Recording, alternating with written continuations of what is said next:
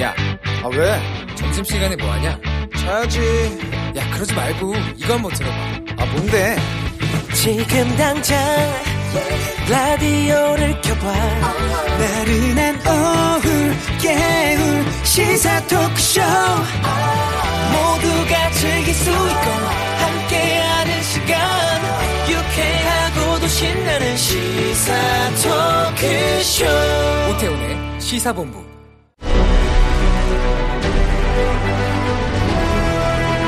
김철민의 본부 뉴스.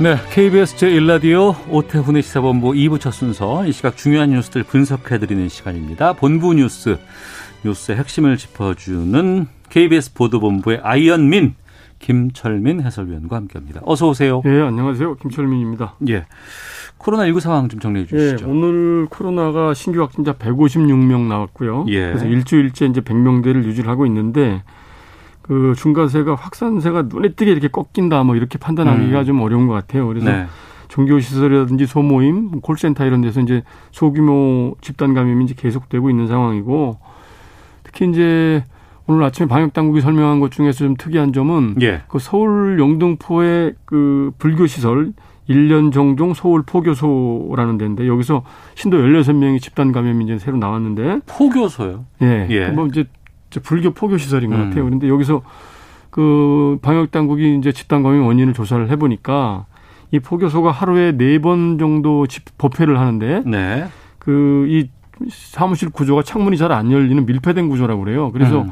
이제 냉방 에어컨을 켜 놓고 이제 하루에 네 번씩 그 법회를 했는데 이게 창문이 잘 안 열리니까 환기가 잘 안 돼서 예, 예, 그래서 이제 집단 감염이 발생한 것으로 이제 파악이 됐다 이렇게 밝혔습니다. 그래서 이 이런 포교소 말고라든지 실내 사무실이라든지 뭐 음. 학교라든지 이런 내부 실내 공간에서 네, 보통 냉방 시설 많이 이 가동들 하시는데 이럴 때 꼭 두 시간에 한 번씩 창문을 열어서 환기를 음. 잘해달라 이렇게 이제 특biệt 당부를 했습니다. 네. 개천절에 지금 또 일부 그 단체들이 집회 계획하고 있다 그래서 걱정이 예. 좀 많아요. 지금 이제 서울시에 집회 신고를 보수 단체 몇 군데가 했는데 서울시가 일단 이제 불허하겠다는 결정을 통보를 하긴 했습니다. 그래서 음. 이제 그런데도 불구하고 이제 집회는 강행을 하겠다고 하고 있는데 이 관련돼서 정세균 국무총리가 오늘 아침에 중대본 회의에서 어, 매우 개탄스럽다. 이 국민들 생명과 안전은 안중에도 없는 것인가. 음. 이 정부 방역을 방해하고 공동체 안전을 위협하는 이런 행위에 대해서는 네. 그 국민들이 부여해준 공권력을 주저없이 행사해 나갈 것이다. 이렇게 이제 강력히 경고를 했습니다. 그래서 이제 네. 그 경찰이나 지자체는 법과 원칙에 따라서 엄중히 대처하고 음. 또 광복절 이제 저 일부 집회를 법원이 허용한 것에 대해서 이제 우려를 얼마 전에 이제 총리가 표했는데 네. 이 부분에 대해서도 어, 지자체나 정부가 법원에 정부 입장을 충분히 설명을 해서 광복절 집회 같은 그런 불상사가 또 발생하지 않도록 이렇게 해달라 이렇게 당부를 했습니다. 9시 넘어서는 이제 음식점이라든가 이런 곳에서 이제 식사를 할 수도 없고 이제 특히 이제 음주할 수 없으니까 그렇죠. 야외 나가서 이제 술 드시는 분들이 꽤 계시는 예, 것 같고 이럴 때 뭐 여러 가지 뭐 치킨이라든가 이런 거 배달하는 게 지금 엄청나게 증가하고 있다면. 예, 예. 그래서 이제 그 실내에서 식당이나 술집에서 음주, 취식 이런 게 지금 불가능해지니까 한강공원 같은 데로 이제 풍선 효과처럼 몰려서 어제 서울시가 이제 그 출입도 통제하고 예, 예. 또 편의점이나 카페, 한강공원에 있는 편의점 카페는 밤 9시 후에 영업 못 하도록 했지 않습니까? 예. 그러니까 어제 밤에는 외부에서 배달을 시켜 갖고 안에서 먹는 분들이 꽤 있었다고 그래요. 아이고 넘어가서 거기에 들어가서 들어가서 그래서 서울시가 오늘 공식적으로 이제 한국 그 외식 중앙 외식업 중앙회하고 예. 각 배달 업체에 오는 13일까지는 한강공원 내 음식물 배달 주문 접수를 좀 최소화해달라 음. 이렇게 이제 공식적으로 협조 요청을 했습니다. 그리고 이제 서울시에서 이제 그 당부하기를 야외 공간이라도 마스크 착용하지 않고 음식을 함께 먹으면 감염 위험에 그대로 노출이 된다. 네. 좀그 공원 내에서 음주 취식을 자제하고 사회적 거리두기를 좀 이번 주까지만이라도 꼭 좀 실천해 달라 이렇게 거듭 당부를 했습니다. 네. 모이지 말고 예. 밖으로 나가지 말고 웬만하면 식당 같은 데 가서. 예. 뭐 드시지 말라는 거 계속 하는데 답답하시겠지만 뭐 예, 방역 위해서는 그렇게 해야 되는 그렇죠. 건 맞지만 예. 근데 이제 정작 소상공인이라든가 자영업 하시는 분들은 엄청나게 힘들 거 아니에요. 그렇죠. 아. 힘들죠. 그게 이제 데이터로도 이제 입증이 됐는데 그 소상공인들 신용카드 결제 정보를 관리하는 업체가 한국 신용 데이터라는 데거든요. 예. 여기서 이제 그 수도권의 사회적 거리두기 2.5단계가 시행된 첫 번째 주 음. 매출을 분석을 해봤더니 서울 지역의 경우에 네. 소상공인들 사업장 평균 매출이 전년도에 비해서 63% 수준으로 떨어져서 올 들어 최저다 이렇게 말. 63% 감소. 예, 예. 실제로는 뭐 80% 90%막 이렇게 말씀들을 음. 하시니까 그거보다는 그래도 좀 덜한 걸로 이제 통계는 잡혔는데 네. 그 전국적으로도 봐도 그 소상공인들 9월 첫째 주 매출이 전년 동기에 비해서 75% 수준밖에 안 됐어요. 네. 그리고 이제 서- 특히 수도권은 2.5 단계가 이제 시행이 되면서 더 타격이 컸는데 음. 특히 업종별로 보면은 스포츠 레저 부문 그다음에 교육 부문 타격이 가장 컸습니다. 그래서 네. 헬스클럽이라든지 수영장, 뭐 당구장 이런 이제 실내 체육 시설은 소상공인들 평균 매출이 전년 동기 대비 48% 음. 절반이 반토막이 난 거죠. 네, 네. 그리고 학원 이제 주로 이제 교육 부문이 학원인데 이제 중소규모 학원들 여기 매출은 전년 동기 대비 57% 여기도 아이고. 절반밖에 안 됐습니다. 예. 또 그밖에 또 여행업이라든지 의료 건강업, 음식점 이런 데 매출은 한 60% 중- 수준 전년 동기에 비해서 이래서 굉장히 이제 매출이 떨어진 게 통계로도 이제 입증이 됐고 음. 그래서 지금 그 사회적 거리두기 2.5단계가 되면서 헬스클럽이나 소규모 학원들은 이 대부분 다 임시 휴업에 들어간 상태입니다. 그래서 네. 이 부분에 이런 취약계층의 소상공인들에게 재난지원금이 즉시 지급이 돼야 된다. 이제 이렇게 분석이 됐습니다. 네. 음주운전 하다가 음, 치킨 배달원을 예, 사망하게 한 어, 일이 있었네요. 예, 어제 이제 인천에서 일어난 사고인데요. 그 30대 여성이 그 벤츠 차량을 몰고 오늘 새벽 1시쯤이죠. 인천시 을왕동 한 도로에서 이제 자신의 차량을 몰고 가다 중앙선을 침범을 해서 마주오던 오토바이를 들이받았는데요. 네. 이 오토바이는 치킨 배달을 하던 50대 남성이었습니다. 그래서 이 오토바이 배달원이 그 음주운전 차량에 치여서 병원으로 이제 바로 후송을 했는데 이제 숨졌다고 그래요. 그래서 아이고. 이 음주운전을 했던 30대 여성 운전자는 당시 적발 당시 혈중 알코올 농도가 0.1%가 넘어서 면허 취소 수준이었고요. 네. 그래서 경찰은 이제 이 여성 운전자를 입건을 해서 구속영장을 신청을 할 방침이고요. 윤창업도 적용해야 되지 않을까요? 당연하죠. 이제 아, 그 음주운전하면서 사망사고를 내면 가중처벌하는 윤창호법이 적용이 되거든요. 그래서 네. 그 운전자는 물론이고 같이 음. 동승했던 사람이 있었는데 동승자는 음주운전 방조 혐의로 네. 입건을 해서 조사 저 입건을 했다 이렇게 지금 밝혔습니다. 네.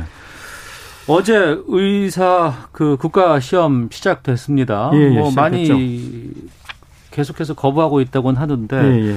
추가 접수해 달라는 요구 있는데 여기에 대해서 국민 의사협회가 공식적으로 정부에 요청을 했죠. 그 예. 이제 그 추가 접수 기회를 좀 줘서 의대생 구제책을 마련해 달라고 어. 촉구를 했는데 국민 정선 또 다르잖아요. 그렇죠. 국민 지금 청와대 국민청원 게시판에는 네. 이저 추가 접수를 반대한다 이러는 글이 올라왔고 지금 오전에 이 동의자가 48만 명이 넘었거든요. 네.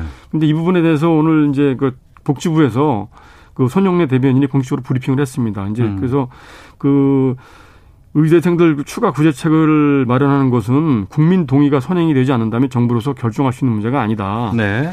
이 국가 시험은 의사 시험뿐만 아니라 수많은 직종과 자격을 준비하는 사람들이 치르고 있고 또 이런 국가 시험의 추가 접수는 다른 사람들에 대한 형평성, 공정성을 고려해야 되기 때문에 이것을 정부가 독단적으로 결정할 수는 없다. 국민들 동의가 전제돼야 된다 이렇게 밝혔고요. 네. 지금 의대생들이 현재 국가 시험을 스스로 거부하고 있는 상황이고 추가로 응시하겠다는 의견도 공식적으로 좀 받은 바가 없고 이런 상황에서 정부가 국- 그, 그 의사 시험 추가 기회를 논의하는 것 자체가 지금 그 필요성이 떨어진다 이렇게 음. 답변을 공식적으로 했습니다. 알겠습니다. 이 내용은 저희가 잠시 뒤에 어, 뉴스 소다 코너에서 좀 자세하게 살펴보도록 하겠습니다. 자, 본부 뉴스 KBS 보도본부의 김철민 해설위원과 함께했습니다. 고맙습니다. 네, 고맙습니다.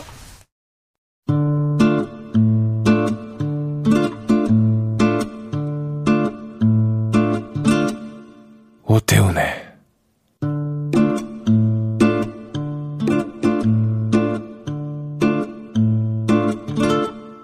시사본부 네, 1시 10분 향하고 있습니다. 시사본부는 청취자 여러분들의 참여 기다리고 있습니다. 샵 9730으로 의견 보내주시면 되고요. 짧은 문자 50원, 긴 문자 100원, 앱 콩은 무료로 이용하실 수 있습니다. 팟캐스트와 콩, KBS 홈페이지를 통해서 다시 들으실 수 있고 유튜브를 통해서도 생중계되고 있습니다. 1라디오 아니면 시사본부 이렇게 검색하시면 영상으로도 확인하실 수 있습니다. 1라디오 채널 구독하시면 실시간으로 또 보실 수 있다는 걸 알려드리도록 하겠습니다. 전문성과 현장성 살아있는 고품격 high quality 범죄 수사 토크를 지향하는 시간입니다. 아는 경찰 시작하겠습니다. 배상훈 전 서울경찰청 범죄심리 분석관 나오셨습니다. 어서 오십시오. 안녕하세요. 네, 김은배 전 서울경찰청 국제범죄수사팀장도 함께합니다. 안녕하십니까? 안녕하십니까? 예. 어, 경영난을 겪고 있는 여러 가지 뭐 사업장들, 직종, 직군 많이 있습니다. 이 중에서 항공사들, 상당히 항공업계 다 힘들다고 했는데 그동안 경영난을 겪어왔던 이스타 항공이라고 있습니다. 어, 제주 항공에 매각 추진을 했지만 무산이 됐고, 음, 바로 정리해고 카드를 꺼내 들었고, 배상훈 교수님, 600명 넘는 직원들을 정리해고하기로 통보까지 끝냈다고요? 네, 7일 날 그것도 사내 이메일로 네. 통보를 했다고 합니다. 605명이고 음. 나머지 몇십 명 정도는 이제 다른 형태의 이걸 뭐, 뭐라고 하나? 이거 희망퇴직이라고 해야 되나요? 희망퇴직이 98명. 98명이라고 예, 예. 하는데 그것도 네. 사실은 뭐 해고와 별 차이 없는데 또 이메일로 통보를 했고요. 음. 사실 좀 매우 안타깝고 그리고 이제 어 매각이 될 거라고 생각을 했고 네. 또이 관련된 건 이제 더불어민주당 이상직 의원이 음. 직간접으로 관련돼 있기 때문에 충분히 할 수 있을 거라고 생각했는데 이게 최악의 상황까지 왔기 때문에 원래 네. 1,600명 정도의 직원이 있었는데 지금 600명이면 3분의 1 음. 정도가 지금 정리해고된 거죠. 안타깝습니다. 예. 이런 정리해고 통보를 이메일 이런 걸로 받으면 상당히 진짜 상실감이 클 것 같아요. 절망 거의 뭐 이게 사실 대면에서 해고 통보 받는 것도 충격이지만 예, 예. 그냥 문자나 이메일로 받는다는 게 이게 얼마나 비인간적입니까? 이럴 때 표현이 정말 떡하니 보낸다 이렇게 되는 거 아니에요? 그러니까 이거 예. 그렇습니다. 이메일로 지금 해고 통보를 한 거죠. 예. 10월 14일 날 이제 해고가 되는 거고 아마 이제 오늘이나 내일부터 아마 내용 증명을 보낸다 그래요. 음. 근데 아까 교수님 말씀하셨는데 사실은 그 제가 확인해 보니까 그 남아있는 인원이 1,316명이더라고요. 예. 지금 그러니까 605명 정도가 아, 지금 해고 통지를 받았고 아마 433명 정도는 남겨둔다는 거예요. 음. 이유를 물어봤더니 그 이스타 항공이 비행기가 한 14대 네. 그 중에서 8대는 아마 반납을 하고 어. 여섯 대는 운영할 것 같아요. 그러니까 어. 거기에 이제 승무원도 필요하고 정비 인원도 필요하니까 예, 예. 필수 인원 433명만 정도만 남겨놓고 나머지는 해고 구조조정을 해야 되는데 음. 이게 이제 여러 가지 이유가 있겠지만은 경영 악화가 가장 중요하고 또 코로나 19 때문에 네. 그런 경우 때문에 아마 이스타 항공에서는 더 버틸 수가 없고 또 음. 제주 항공에서는 지금 아마 합병을 겁있지 않습니까? 그러다 네. 보니까는 어떻게 방법이 없었던 것 같아요. 음. 근데 좀 안타까운 거는요. 네. 이게 이게 이 정리해고라는 게 혹시 다른 이명 계약에 대한 어떤 부분이 있지 않을까? 왜냐하면 아예 그럼 파산을 시키든가 음. 그렇게 되면은 네. 정리해고이 아니라 그러니까 그러면 파산을 시키면 다른 방법의 회생 절차가 될 수 있거든요. 아, 활생할 수 있는 여러 가지 방법들이 다른 예 예 예. 것들이 좀 있을 수 있는데, 있을 수 있는데 선택한 걸 정리해보라는 그렇죠. 거죠. 400만 400명 정도 남겨두고 어. 비행기 지금 유지비는 그러면 그 언젠간 사업을 한다는 거 아닙니까? 음. 그렇죠. 그렇게 되면은 그러면 지금 지금 이게 정리해고란 것은 혹시 네. 혹시 다른데 은밀하게 비밀 계약으로 다른데 팔아먹으려고 하는 혹시 이런 그런 의심도 분명히 나올 수 있는 거죠. 분명히. 예. 그거는 제가 보기에도 만약에 이 이스타 항공을 인수하라는 데가 인수를 한다고 한다면 네. 일단은 비용을 줄이기 위해서는 그 인수하는 측에서 비밀 계약식으로 구조 조정을 당연히 요구하겠죠. 그러다 음. 보니까 이스타 항공에서는 구조 조정을 미리 해놔야만이 네. 인수하는 측에서 좀 마음 놓고 인수할 수 있기 때문에 지금 교수님 말씀하신 대로 그런 이면 계약이 있어야만이 당연히 이스타 항공에서는 이름을 조정한다. 아마 음. 그런 쪽으로 나가는 것 같습니다. 그러니까 우선 저희는 이제 추측하는 거고요. 예, 추정, 예상하는 추정이에요. 거니까. 예. 근데 다른 방법이 충분히 있었음에도 불구하고 어떤 방법들이 있을까요? 왜 그런 왜냐면 분명히 이건 이상직 의원과 관련된 부분이 있었고 음. 또 하나는 여러 가지 정부가 고용유지 지원금도 분명히 보장을 했었고 기간산업 지원금도 40조나 지금 있는 상태이거든요. 그러니까 고용유지 지원금이라고 하면 우리가 이제 코로나19 상황이 처음부터 이제 시작됐을 때 이제 뭐 1차 추경, 2차 추경 이런 과정에서 여러 가지 얘기들이 있었어요. 그러니까 사업장이 망하면 더 이상 끝나버리니까 아, 더 이상 제, 다시 일어날 수 없으니까 그 망하기 전까지는 정부에서 좀 지원을 지원, 해주겠다라고 하는 게 고용유지 지원금 아니겠어요? 그렇죠. 그것도 총상 임금의 70%, 어. 90%, 70에서 90%까지 보증해 준다고 하면은 네. 회사 쪽에서는 10에서 20% 정도만 부담을 하게 되면은 음. 충분히 회사는 유지될 수 있는데 네. 왜 이런 극단적인 선택을 했는지에 아. 대한 부분이 고용 있죠. 보험료를 납부를 해야 되는데 예. 이스타 항공에서 지금 5억 원 정도를 체납을 한 거예요. 그러니까 고용 보험료 자체를 내지 않았던 겁니다. 그러다 보니까는 그 노조 측에서 뭐라고 하냐면 어. 그 무급 순환 휴직도 무급으로 네. 돌아가면서 쓰겠다는 말도 했는데도 음. 아마 이스타항공 경영진이나 임원진에서는 검토 자체를 안 했다는 거예요. 네. 이런 이제 구조조정 쪽으로만 포인트를 맞추고 그쪽으로만 주장한 것 같아요. 근데 5억 원이 없다는 게 말이나 됩니까? 어. 이스타항공 같은 큰 회사. 그래서 장고에 이제 5억 원 없다는 얘기죠. 그런데 아. 그러면은 치과적 관련돼 있는 이상직 의원과 관련돼 있는 예. 뭐 제가 알기는 자녀가 거기 이스타 홀딩스에 음. 이사로 돼 있고 뭐 그거 그만뒀다고 하더만 네. 어쨌든 아, 딸, 따님이. 예, 예. 그러면 그 정도 없다. 음. 이거는 상식적으로 말이 안 되지 않습니까? 거 애초에 유지할 생각 자체가 없었고 네. 원래 뭐 다른 방법의 보관을 생각하는 거 아닌가?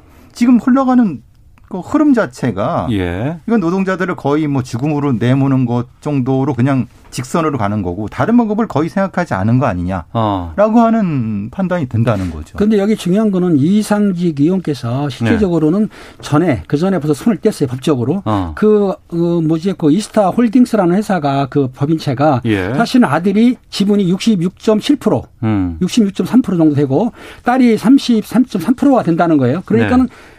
아들 딸이 소유하고 있었기 때문에 일단 공식적으로는 오노지만은 발을 뺀 거예요. 음. 그러니까 자기가 갖고 있던 재산을 출연할 이유는 의무는 없다고 보신 거죠. 네. 없지만 본인 재산은 지금 공식적이면 200억이 넘는 사람인데 어. 음.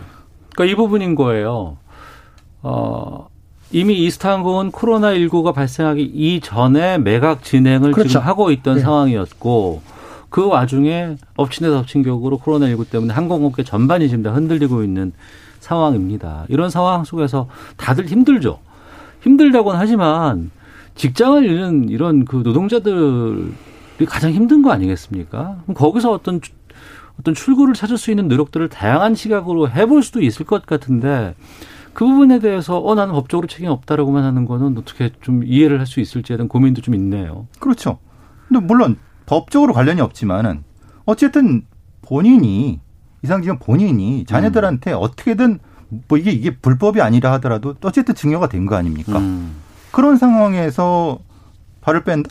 그리고 지금 아무런 입장도 없다. 그렇죠. 지금 이게 지금. 사회적으로 국회의원이나 된 사람의 사회적 입장인가? 음. 이거는 상당히 심각하게 네.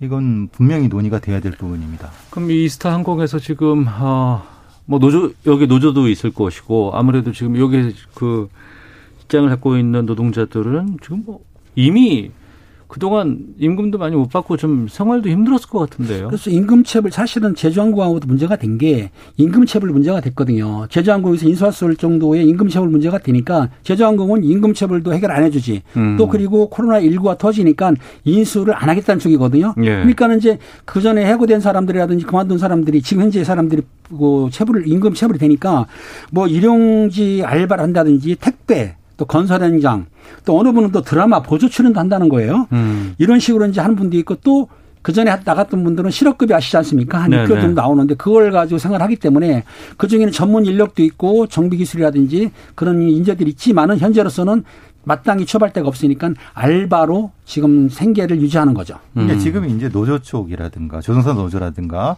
관련된 노조 쪽에서는 무급 받아들인다. 네. 임금 체불 부분에서도 상당 어. 부분 양보할 자, 자세가 돼 있다. 예. 그러니까 적어도 어, 음. 정부라든가 아니면은 관련된 업계 쪽에서 조금만 신경을 쓰면은 이것은 한 몇 달 좀 더 버티고 그 뒤에 이제 코로나 사태가 좀 정리가 되면은 충분히 이것은 상 흔히 말하는 이스탄공이라는 게 상품성이 있기 때문에 분명히 이게 인수할 사람들이 있을 수 있는 건데 음. 왜 이렇게 극단적으로 지금 이렇게 다 정리를 해놓은 게뭐 마치 처리 처리하는 식으로 간다. 네. 이거는 전혀 노동자들을 생각하지 않는 거라는 겁니다. 분명히 음. 방안이 있음에도 불구하고 예. 그러면은 글쎄요, 제가 계속 이상직 의원에 대한 물고 늘어졌지만은 더불어민주당 입장은 어떤 것인가? 음. 아, 전혀 법적으로 관련 게 없으니까 수백 명의 노동자들을 이렇게 거리로 내모는 거에 대해서는 더불어민주당의 입장은 없는가?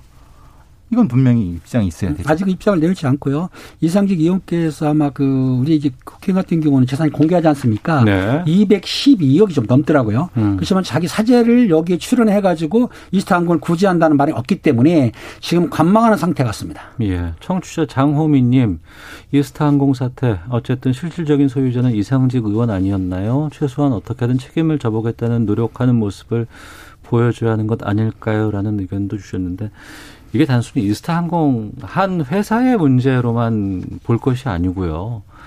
이전부터 항상 그래왔어요. 그러니까 어떤 뭐 사업장이라든가 어떤 회사가 어려워지고 했을 때 고스란히 모든 피해는 다들 노동자들이나 근로자들이 지고 있고 뒤에 가서 보면은 정작 그 회사를 채, 어, 책임지고 운영했던 사람들은 나중에 보면 또 다시 또 다른 곳에서 어, 뭐 재기하고 잘 살고 있고 이런 것들을 좀 많이 봐왔기 때문에 여기에 대한 고민들이 좀 있지 않나 싶은 생각이 들고요. 제2, 제3의 또 이런다는 사업장이 나오지 않아야 하기 때문에 아, 좀 계속해서 좀 얘기를 한다는 거 좀 말씀드리도록 하겠습니다. 안등경찰 다음 주제로 좀 가보도록 하겠습니다. 음, 성범죄자 등의 신상 정보를 임의로 공개하는 사이트가 있다고 합니다. 이른바 디지털 교도소라는 곳인데 이게 논란에 휩싸였다고 해서 좀 말씀을 나눠보도록 하겠습니다. 디지털 교도소. 진짜 그 나라에서 운영하는 교도소가 아니고 아, 이제 디지털 교도소라고 하니까 혹시 사람을 뭐 감호시키거나 아니면 네. 거기에 뭐 구속시키거나 아니면은 정가를 초벽 취급하는 점 그런 게 아니고요. 네. 사이버상에 네. 사이버상에 이제 어린이 아동이라든지 성범죄라든지 강력범죄를 했던 사람들의 음. 얼굴이라든지 인적 사항을 사이버상이 공개하는 겁니다. 네. 근데 이거는 정부에서 하는 게 아니에요. 음. 개인이 자기의 취향대로 자기가 하고 싶은 대로 했기 때문에 불법 사이트인데 네. 이 사이트가 지금 러시아 도면으로 돼 있다고 그래요. 그리고 음. 그 운영 운영자는 여러 명이 있는데 일단 운영자는 해외에 있으니까 내가 이런 걸 올려도 설마 불법적 일을 한다 하더라도 건거 안 된다라고 하면서 이 말하는 사이버 교도소를 운영하면서 그런 친상 공개를 임의로 했던 거죠. 이 디지털 교도소를 처음에 생겼을 때 많이 주목을 받았던 이유가 저는 그 얘기를 들었는데 혹시 맞, 맞는지 한번 확인해 보세요. 특히 이제 디지털 성범죄가 불특정 다수에게 노출될 수 있고 문제가 많이 생기는데 정작 범인을 잡았다고 하더라도 여기에 대한 처벌이나 어떤 신상 공개 같은 것들이 너무나 미흡하다 보니 우리가 이들을 좀 응징하겠다는 차원에서 이들이 좀 했다고 하는 얘기를 들었는데 맞습니까 이게? 예, 뭐 그 운영자가 뭐 언론에 예. 인터뷰를 한 내용의 어. 바가 그겁니다. 예. 그러니까 우리나라의 어떤 그 사이버상에서의 성범죄자 혹은 뭐 이런 강력한 범죄자가 실제로 처벌받는 것도 어렵고 또 그들의 어떤 신상이 공개가 되지 않은 상태에서 공개도 어려운 상태에서 어, 사적 구제의 목적이지만은 그런 목적 하에서 공개를 한다는 것이 운영자가 언론에 밝힌 목적인데 음. 어 물론 그것이 뭐 본심인지 어떤지 모르겠지만 그 목적 자체는 이렇게 얘기하고 있습니다. 네. 그런데 문제는 그 예. 운영자가 우리나라 법에 의하면 특정 강력 범죄 처벌에 관한 특례법 있지 않습니까? 예. 8조 2항에 신상 공개의 조건이 있습니다. 법적으로 정한 고- 정하죠. 예. 예, 근데 있죠. 그거는 이제 정부라든가 국가 단체에서 하는 건데 음. 본인이 자기가 물론 성범죄자들 처벌해야 되지만 네. 그 사람들이 이런 규정이 없이 그냥 자기가 임의로 선정해 가지고 하다 보면 음. 자기 자의도 거기에 들어갔을 뿐만 아니라 또 오인으로 할 수도 있고 또 어. 과실도 있고 아니면 특정인을 고의적으로 할 수 있기 때문에 그걸 실제적으로 신문 신분이 올 거기에 노출되는 사람들은 억울한 면에 네. 아니면 그 피해로 인해서 혹시 어느 분들은 또 극단적인 선택도 할 수 있지 않겠냐 어. 때문에 이런 거는 지금 사회에서 자력구제는 안 되니까 예. 정부에서 강력히 막아야 되는데 그걸 못 한 거죠. 그러니까 말씀하신 것처럼 자의적으로 해석해서 누군가를 막 올린다거나 아니면 정작 그 사람은 그런 일을 하지도 않았는데도 잘못된 정보로. 잘못된 정보로 그냥 누군가가 그 디지털 교도소에 올라가 버리면 저 사람 성범죄 저지른 사람 아니야라고 오해하는 사람들이 엄청나게 많을 거 아니에요. 그러니까 사이버상의 익명성과 복제성 때문에 한번 올라간 것은 네. 무한대로 복제가 되기 때문에 그 디지털 교도소 운영진이 어, 실수다라고 음. 해서 그걸 지운다 한들 이렇게 복제해 나간 나간 상황은 다 회수할 수가 없는 상황인 거죠. 그러니까 디지털 교도소가 그만큼 어떻게 보면 상당히 위험성이 존재하는 거죠. 실제로 지금 이제 모 대학의 대학생이 그때는 선택을 하게 됐는데 네. 그것도 역시 음. 어, 본인이 얘기했다고 합니다. 네. 본인이 자기는 그 사람이 아니다. 음. 그러니까 말하자면 디지털 교도소에서 그렇게 범죄 저지른 사람이 아니고, 예. 아닌 아닌데 그걸 내려달라 했는데 그 운영자는 그러면 아니라는 것을 예. 네가 과- 증명해 봐라. 아, 본인이 증명해라. 본인이 증명해라라고 얘기를 했- 했고 어, 증명을 못하니까 결국 너 범인 아니냐. 네. 라고 계속 운영을 하면서 결국 그다음에 선택까지 된 상태인데 그게 참 쉽지가 않습니다. 음. 왜냐하면 내가 범인이 아니라는 걸 내가 증명해야 되는데 네. 그럼 그걸 보낸다 한들 음. 디지털 교도소의 그 운영진이 그 진이 그걸 또 진이도 파- 또 판단해야 되지 않습니까? 그렇죠. 그걸 근데 지- 진이 판단에 또 진이는 누가 판단할 것이냐 어. 이런 부분인 거죠. 그러니까 이 부분은 상당히 너무 자의적인 부분이 존재할 수 있다. 그 문제 때문에 국회에서 논의가 됐는데요. 작년 네. 7월 달이죠. 그 유명 대학생이 그 지인 능욕이라는 그 글자 아시 않습니까? 그걸로 사이트에 올린 거예요. 그러니까 본인은 음. 억울하지 않습니까? 아닌가. 그러니까 그분이 자기가 이제 고소를 했어요. 네. 근데 그런 와중에서 이제 그 사이트랑 문제가 되니까 음. 아마 그 극단적인 선택을 했다고 지금 추정하고 있습니다. 네. 사망했기 때문에 그런 문제에 있을 때 책임을 누가 지느냐. 음. 근데 그 사이버 교도소가 책임질 일 없지 않습니까? 네, 그러니까 네. 이런 문제 때문에 지금 방통이라든지 경찰청에서는 사이버 교도소에 대해서 수사를 하고 있는 중이죠. 관련된 사례가 오늘 뉴스에서도 지금 나왔는데요. 보니까 가톨릭 의대 정신건강의학과 최정호 교수가 이 디지털 교도소에 자신의 이름, 휴대전화 번호와 같은 이 신상 정보 공개돼 있다는 걸 알게 됐고 그래서 너무 억울하다. 그래서 경찰에다가 이걸 요청을 했더니 경찰에서 다 이건 전혀 다 휴대전화라든가 확인해 봤더니 없었다라는 것들 이런 억울함들이 계속해서 좀 나오고 있다고 하- 하더라고요. 예. 근데 하필 그분이 음. 그분 전공이 트라우마를 전공하신 분이랍니다. 아, 그, 그, 그 피해 받으신 분이. 예, 그러니까 예. 본인이 이걸 당해, 당해 보니까 예. 이 트라우마가 얼마나 심각한지를 느끼겠다. 음. 그런, 그런 말씀도 하시고 분명히 그러면 이 지금 이 퍼진 거는 네. 어떻게 회수할 것이냐. 회수가 안 된다는 겁니다. 네. 그리고 어 이런 이런 음모론도 있을 수 있겠죠. 아니 그게 사실은 뭐 그 그 교수랑 그 경찰이랑 짜고 음. 또 감추는 거 아니야. 이런 음모의 음모가 또 나타날 수도 있는 상황이기 때문에 네. 아 이게 참 디더 교수 문제는 뭔가 좀 좀 정리할 어떤 기점이 계기가 필요할 것 같습니다. 그 부분도 문제를 다뤄봐야 되겠지만 또 한편으로는 앞서 제일 처음에 얘기했던 거, 이 성범죄 양형에 대한 국민적인 분노가 너무 높다 보니까 이런 오죽하면 이런 걸 만들었겠냐라는 이런 그 공감하는 여론도 꽤 있는 건 사실이거든요. 그 초기 이제 엠번방 박사방 그 사건이라든가 예, 예. 관련된 사이버상의 성범죄 관련된 부분에서도 마찬가지죠. 너무나도 우리 사법부는 형량이 너무 낮고 대부분 음. 벌금형이고 뭐 그렇죠. 이런 부분이기 때문에 그거에 대한 분노가 실제로는 디지털 교도소를 촉발시키는데 많은 영향을 준 거는 사실인 것 같습니다. 네. 그런데 이제 문제는 그렇게 한쪽 방향으로만 가다 보니까 그것의 어떤 상당히 단점, 나쁜 점 그리고 사실은 이런 부분들이 지금 그 생각을 못했던 부분들인 거죠, 사실. 그러면 이 디지털 운- 교도소 운영 있잖아요. 이거를 막기 위해서는 뭐 경찰이 나서는 거야 되는 거예요? 어떻게 되는 거예요? 방통위 그, 가야 되나요? 그게 지금 문제가 있는 거 뭐냐면 물론 거기에 이제 그 경찰을 처벌할 거는 예. 거기에 이제 정통법상의 명예훼손이라든지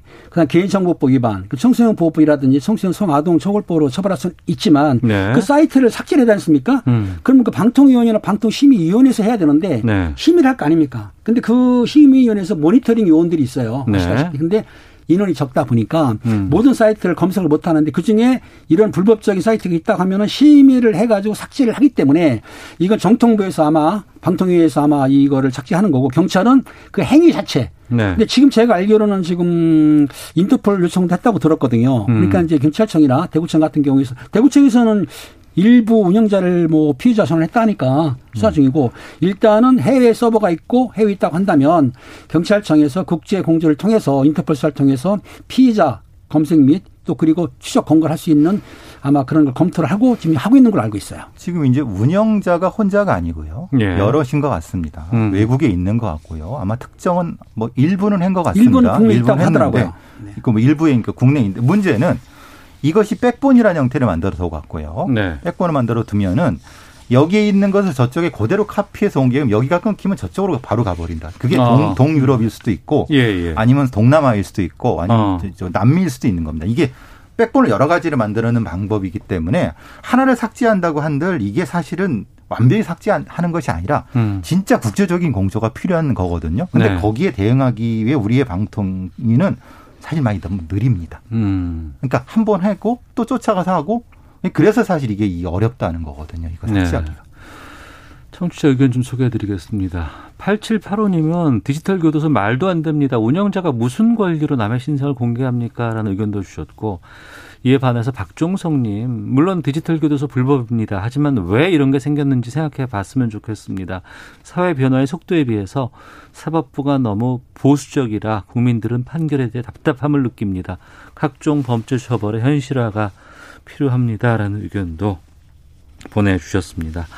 자, 아는 경찰 함께하고 있는데요. 헤드라인 뉴스 듣고 기상청 교통정보센터 확인하고 와서 두 분과 같이 다음 주제 좀 말씀 나누도록 하겠습니다.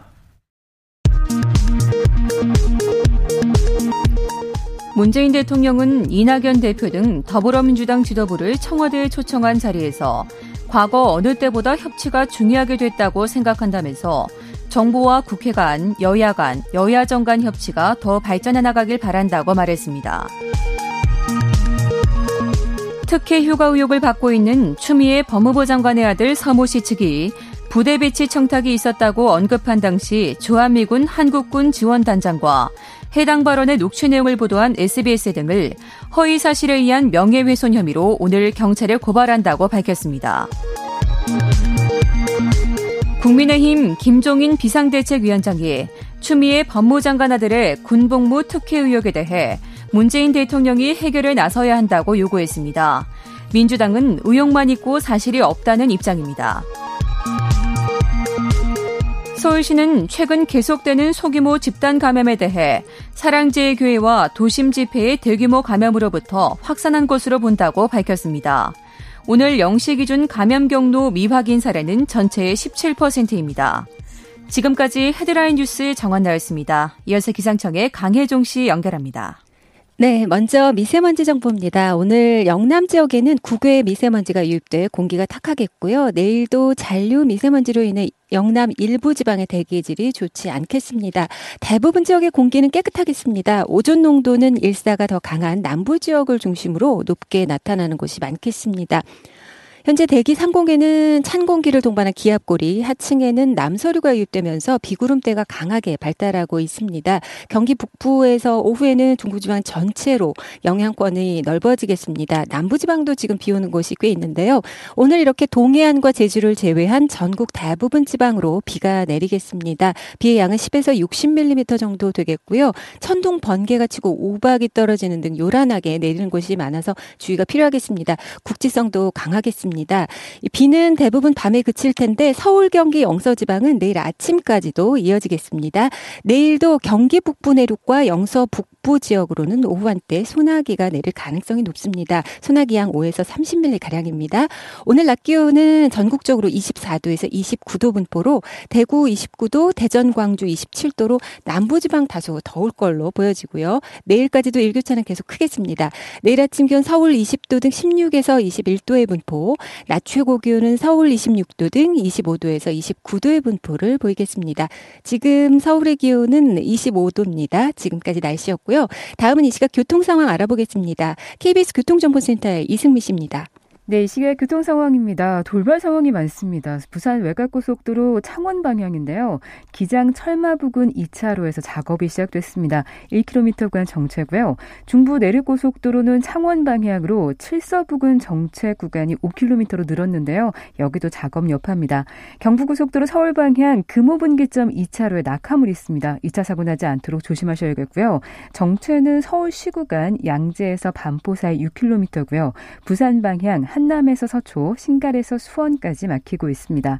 서양고속도로 서울 방향으로 서서울요금소 화물차 화재 사고는 마무리 작업 중입니다. 6차로가 부분 통제되고 있고요. 목포 방향은 서평택 나들목 조금 지난 지점 4차로와 갓길에 걸쳐 고장난 차가 있어서 주의하셔야겠습니다.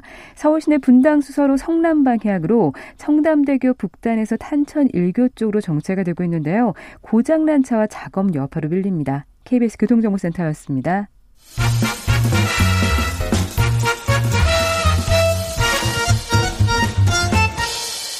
오태훈의 시사 본부. 네, 수요일 아는 경찰 김은배 전 서울경찰청 국제범죄수사팀장, 배상훈 전 서울경찰청 범죄심리분석관과 함께 말씀 나누고 있습니다. 어, 이 이야기는 안 하고 싶었어요. 이, 또 이런 거가 안 왔으면 좋겠다고 생각을 했는데, 오네요. 2008년이었습니다. 초등학생을 납치해서 성폭행 혐의로 징역 12년 선고받고 복역하고 있는 조두순.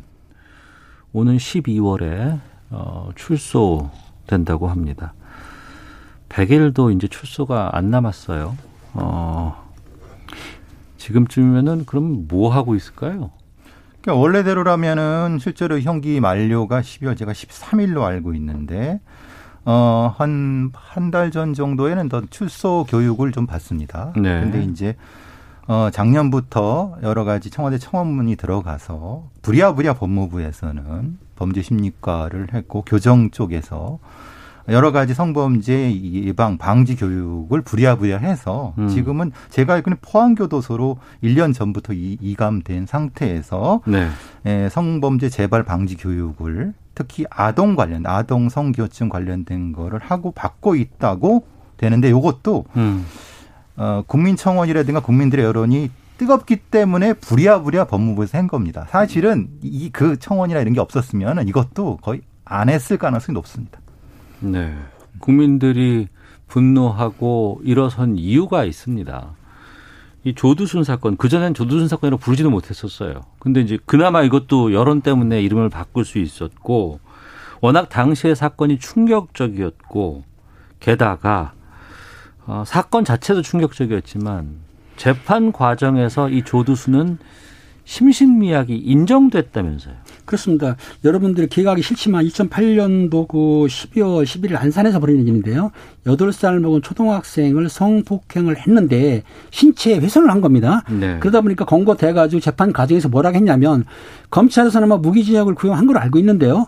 재판부에서는 그 당시에 심실 상실하고 미약이 있습니다. 심실 미약은 형을 강경할 수가 있어요. 근데 심실 미약을 주장했는데 심실 미약을 인정했기 때문에 12, 12년 형을 받았고 이번 12월 달에 출소하게 된 거죠. 네. 그것도 이제 음주로 인한 그렇죠. 심신 미약으로 한 거죠. 그- 그 뒤에 이제 엄청나게 국민적 여론이 있어서 형법이 바뀌게 되는 계기가 된 것도 네. 그 사건 때문인 거죠. 음, 국민들의 기억 속에는 또렷이 남아 있지만 12년 전에는 이런 게 가능했군요. 그렇죠. 심신미약이 인정받을 수도 있었군요. 인정 뭐 심신미약 정도가 지금도 인정 안 하는 건 아닌데 지금 그런 판결부에서 좀 그걸 지향하는 쪽이죠. 네. 예.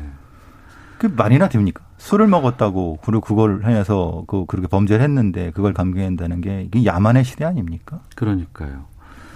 얼굴 공개라도 좀 해달라라는 청원도 계속 있었고 또 성범죄자 알림이 사이트 있지 않습니까? 여기에 올라가는 거 말고 좀 온라인상에 좀 유포해달라 이런 뭐 주장도 있었다고 해요.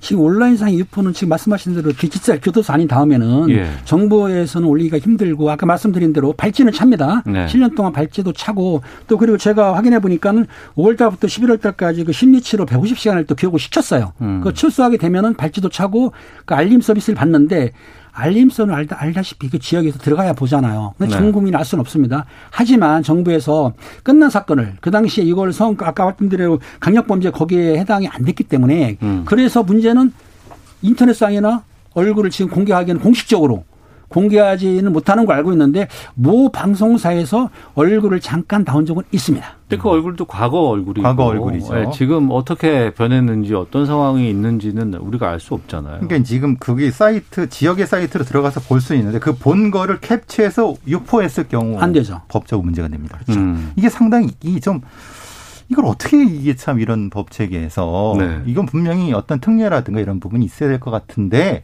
문제는 여러 법 체계적인 문제 때문에 그건 안 되는 상태인 거죠. 지금 상태는. 음. 또 본인은 다 출소하고 나면은 나는 죄값 다 치렀다. 이렇게 또 얘기하고 다닐 수도 있지 않아- 않아요. 그렇게겠죠. 어, 그러고 제가 뭐, 뭐, 한 말씀 드리면은 이런 아동 성범죄자들이요, 얼굴이 상당히 호감형으로 생겼습니다. 왜냐하면 아동을 이렇게 유인하기 위해서 그렇게 꾸미고 다니는 존재들입니다. 어. 그렇기 때문에 깜빡 속으실 수가 있습니다. 어, 조두순 얼굴 보면은. 전자발찌 몇 년간 찰 수 있어요? 전자발찌를 7년 정도 차고요. 예. ER님 그 5년 정도 하는데 문제는 뭐냐면 지금 조두순 그 피- 그러니까 출소환자죠. 그 사람을 법적으로 소환 그러니까 소급해서 처벌할 수는 없습니다. 단지 어느 분은 이 말씀하시더라고요. 보호 수용을 좀 하자. 근데 이건 법이 없습니다 아직 보호 수용 할 수가 없고 보호 수용 일정 일정 장소에다가 감금시키자는 얘기인데 그거 아. 법이 없지 않습니까? 또 하나 예. 뭐냐면은 보안처분 얘기가 나오는데 보안처분 없어졌지 않습니까? 보호관찰은 남아 있어요. 그러니까 아. 보호관찰 아까 말씀드린 대로 전자발찌 같은 건 보안처분이기 때문에 아니 보호 그렇죠 가능한데 보호관찰은 가능한데 보안처분은 보안처분 같은 거는 일정 장소에 가둘 수가 없지 않습니까? 그러니까 음. 이게 문제가 되는 건데 아무튼 좀 더 국회라든지 아니면은 이런 정부에서 좀 더 연구를 해야 될 것 같습니다. 그러니까 사회보호법이 폐지되면서 치료 감화만 남아 있는 상태인데 문제는 이 사람은 거기에 적용할 수가 없는 없죠. 거고 네. 일각에서 나오는 사회보호법 비슷한 형태인데 그거는 네. 사실은 위헌 판결을 받은 부분이 있고 있고 법을 또 제정해야 돼요. 네, 그런 부분이 있고 그이 사람을 위해서 법을 만들 수는 없는 거니까 이미 음. 그렇기 때문에 지금 있는 제도 하에서 네. 지금 있는 경찰 제도라든가 보호관찰 제도 하에서 최선을 다해서 밀착 마크를 하는 방식 정도가 최선일 거라고 지금은 보는 거죠. 네. 피해자는 평생을 이 고통 속에 살아가야 되고 여러 가지 어려움들이 있을 거예요. 그리고 그 어려움과 그 아픔은 어, 이제 평생 동안 갈 겁니다. 그렇죠. 근데 이제 12년 이제 복역했다고 나오면서 이 사람은 다 끝났다라고 한다는 건 이건 좀, 좀 그러네요. 이건 아닌 것 같습니다. 어떤 방법들이 있을지 글쎄요. 좀 찾아 볼 수 있을까요? 아유, 답답하네요.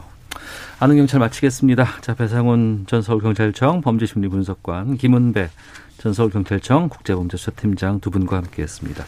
두 분 말씀 고맙습니다. 감사합니다. 오태훈의 시사본부는 여러분의 소중한 의견을 기다립니다. 짧은 문자 50원, 긴 문자 100원의 정보 이용료가 되는 샵 9730, 우물정 9730번으로 문자 보내주십시오. KBS 라디오 앱 콩은 무료입니다. KBS 라디오 오태훈의 시사본부. 지금 여러분은 대한민국 라디오 유일의 점심 시사 프로그램을 듣고 계십니다. 코로나19가 장기화 되면서 어, 의료계가 상당히 힘들고 방역 현장 상당히 어렵다. 간호사들 의료진 덕분에라는 우리가 캠페인을 하기도 했었습니다.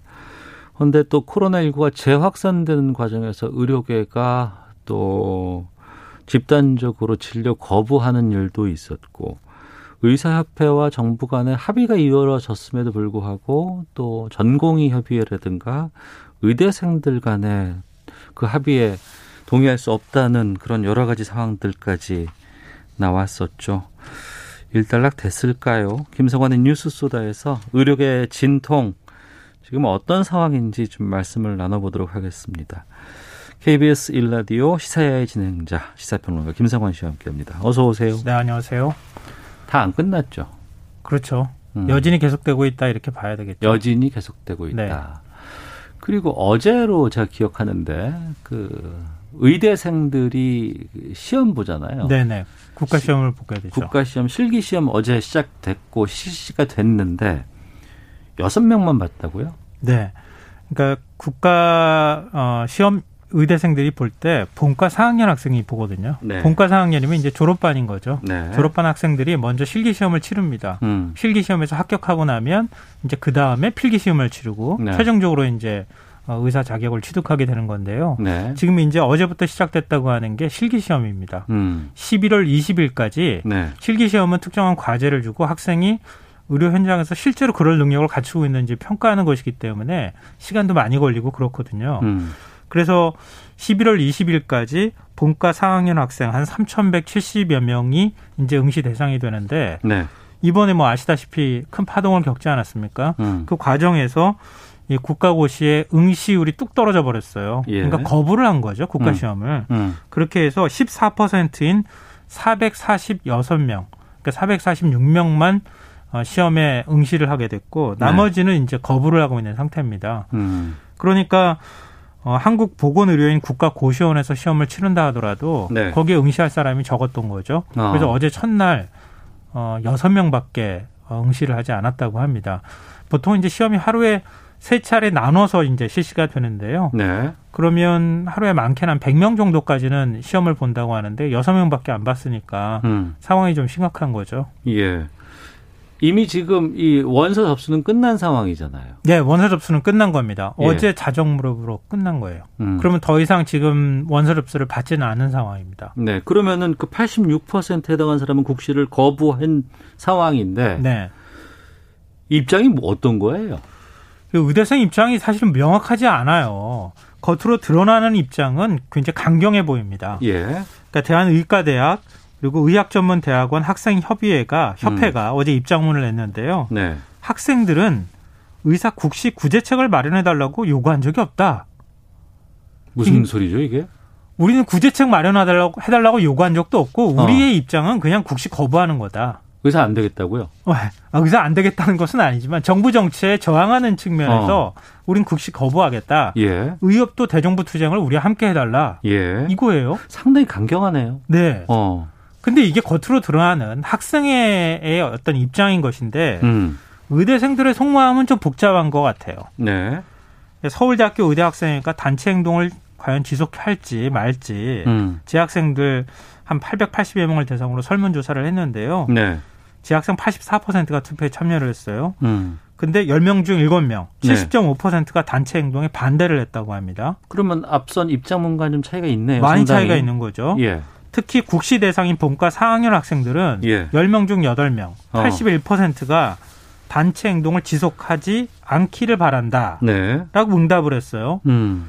근데 서울대 학생의 입장이 이제 이렇게 정리될 수밖에 없잖아요. 10명 중 8명이 지금 찬성하겠다는데. 네. 국시 그냥 보겠다고 얘기하는 거 아닙니까? 음. 만약에 오늘 입장을 정리해서 국시를 우린 보겠다. 이렇게 밝히면 다른 대학교 의대 학생들한테도 영향을 미치지 않겠느냐. 어. 이런 얘기가 나옵니다. 예. 그러니까 의대생들이나 이제 의학 전문 대학원 학생들인 거 아니에요, 지금? 네, 그렇죠. 지금 이제 제가 말씀드렸던? 설문조사는 서울대 예. 의대생들을 상대로 해서 설문조사한 것이고. 그런데 이번에 그 의료계 집단 휴진, 의료계 의료 거부 이 부분은 의사협회라는 데가 있고, 네, 대한의사협회요. 그리고 전공의협이라는 데가 대전협이라고 하는데, 예. 이 있잖아요. 이 선배들인 거 아니에요, 이 학생들. 그렇죠. 여기는 지금 어때요? 이게 참 어떻게 제가 설명하기가 굉장히 애매한데요. 네. 일단 의협과 대전협을 보면 구심체가 사라진 느낌이에요. 구심체가 사라졌다. 내부 결속력이 무너지고 강경파의 구호만 들리는 상황에 가까운데요. 왜 제가 이렇게 말씀드리냐면은 집단 진료 거부 사태 당사자라고 할 수 있는 대한전공의협의회 예. 의정합의 이후에 일부 전공의들이 끝까지 싸워야 한다 이렇게 주장하지 않았습니까? 음. 입장을 제대로 정리를 못했어요. 네. 결국 기존 집행부가 지금 다 물러나고 음. 새로운 비대위 집행부가 구성이 됐는데요. 음. 오늘 새벽까지 회의를 한 끝에 집단 휴지를 중단하기로 했습니다. 전공의 협의회는. 네. 네. 사실 이것도 불가피한 선택에 가까워요. 음. 왜냐하면 이미 국내 빅5 병원이라고 할 수 있는 대형 병원 다섯 곳의 전공의 전임의들은 대전역 결정 이전에 복귀를 한 상황이에요. 네. 싸우려고 해도 싸울 동력이 없어요. 어. 다만 이제 자신들의 후배, 지금 이 의사들의 목소리가 이렇게 하나로 자꾸 뭉쳐져서 나오는 거는 다 선배, 후배 이런 관계들로 묶여 있는 거잖아요. 음. 근데 자신들의 후배인 의대생들이 국시를 보지 못해서 불이익을 받는다. 네. 그러면 그때는 다시 투쟁하겠다 이렇게 얘기를 하고 있습니다. 아, 지금 복귀는 했지만. 네네. 우리, 우리 후배들, 내 후배들이 불이익을 받는다 그러면 우린 다시 싸울 다시 것이다. 싸우겠다. 이런 네. 입장이라는 거죠. 네, 이게 이제 불씨가 될 가능성이 있습니다. 나중에 어. 의사협회 역시 마찬가지인데요. 의정 합의의 전제가 의대생 구제다. 예. 합의 파기, 파기 가능성까지 언급하면서 지금 으름장을 놓고 있는데요. 음. 근데 의협적 주장에 설득력을 가지려면 지난 4일 국회하고 의협, 네. 보건복지부하고 의협 이렇게 합의문 두 개를 만들었잖아요. 그때 의대생 국시 문제는 언급조차 돼 있지 않았어요. 음. 그럼 이 문제가 문제가 될 가능성이 있다고 하면은 합의문에 넣었어야죠. 네. 근데 안 넣고 난 다음에 아니 뭐 학생들이 불이익 받으면은 그게 원래 전제였기 때문에 불이익 음. 받으면 우리 원래대로 파업하겠다. 다시 투쟁하겠다. 네. 이렇게 얘기하는 게 과연 설득력이 있겠느냐 이런 문제가 또 있고요. 정부가 의료계 쪽과 협의하지 않고 일방적으로 정책을 추진해서 의대생들이 국시를 거부한 거니까 네. 원인 제공을 한 쪽에서 문제를 해결해야 한다. 책임져라. 원인, 전 제공을 한 쪽이라 그러면 정부? 네, 어. 정부가 책임져라. 예. 그러니까 의대생 지금 국시 문제 정부가 책임지고 해결해 달라. 음. 이건 공정성의 문제다 이렇게 얘기를 하는데요. 네. 근데 공정성이라고 하는 것은 수평적인 비교거든요. 음. 의대 국시 지금 응시에서 시험 보는 학생들이 있는데 기존에 우리 시험 못 보겠다고 하던 학생들 다 구제해 줘 버리면 네. 기존 학생들하고 공정성 문제 생기지 않겠습니까? 음. 그리고 국시에서 국시 종류가 굉장히 많잖아요. 예, 예. 의대 그- 어, 의사 국시만 있는 게 아니잖아요. 다른 국시 할 그, 응시생들은 그러면은 형평성이라고 하는 차원으로 보면 앞으로 똑같은 일이 벌어졌을 때 그때 직능 단체에서 집단 행동을 할 때 그럼 또 구제해 줄 거냐 음. 이런 문제가 생길 수 있다는 겁니다. 네. 그리고 의사협회 내부에서도 지금 최대집 회장이잖아요. 예. 최대집 회장 사퇴 목소리도 나오고 있다고 합니다. 음.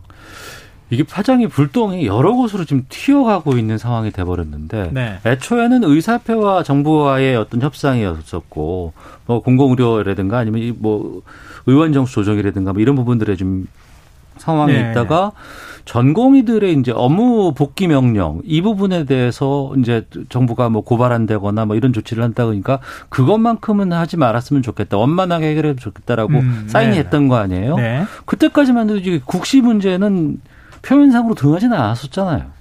근데 이게 그러니까 의협 쪽에서 합의하는 과정에서 지금 어. 대한전공의협의회 쪽 의견도 안 들었다고 하잖아요. 어. 그러니까 그 합의 직전에 젊은 의사 비상대책위원회라고 만들어졌잖아요. 예. 전공의 전임이 음. 의대생들까지 포함되어 있었던 기구였거든요. 예.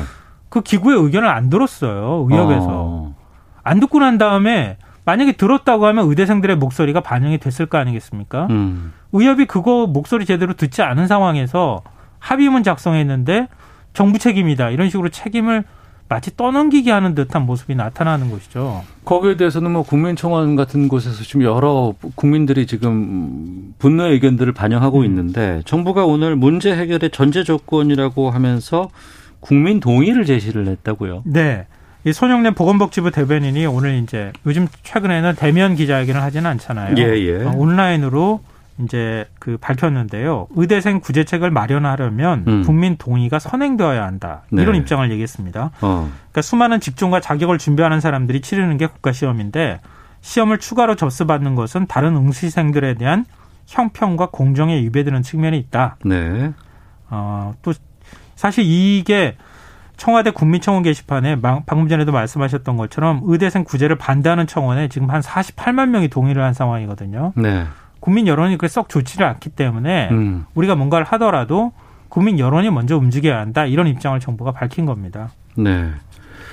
앞서 86%가 지금 그 신청을 하지 않았다고 하셨어요. 네네. 의대생들의 네. 아니면 의전원 학생들의 이들이 86%가 올해 거부를 하면 의료 공백은 어떻게 되나요? 음, 우리가 상식적으로 생각해 볼 때 좀 걱정되는 측면이 있는 거죠. 예. 왜냐하면은 의사 자격을 취득한 다음에 의대 음. 졸업하면 인턴, 전공의, 전임의 네. 이런 순서를 받게 되잖아요.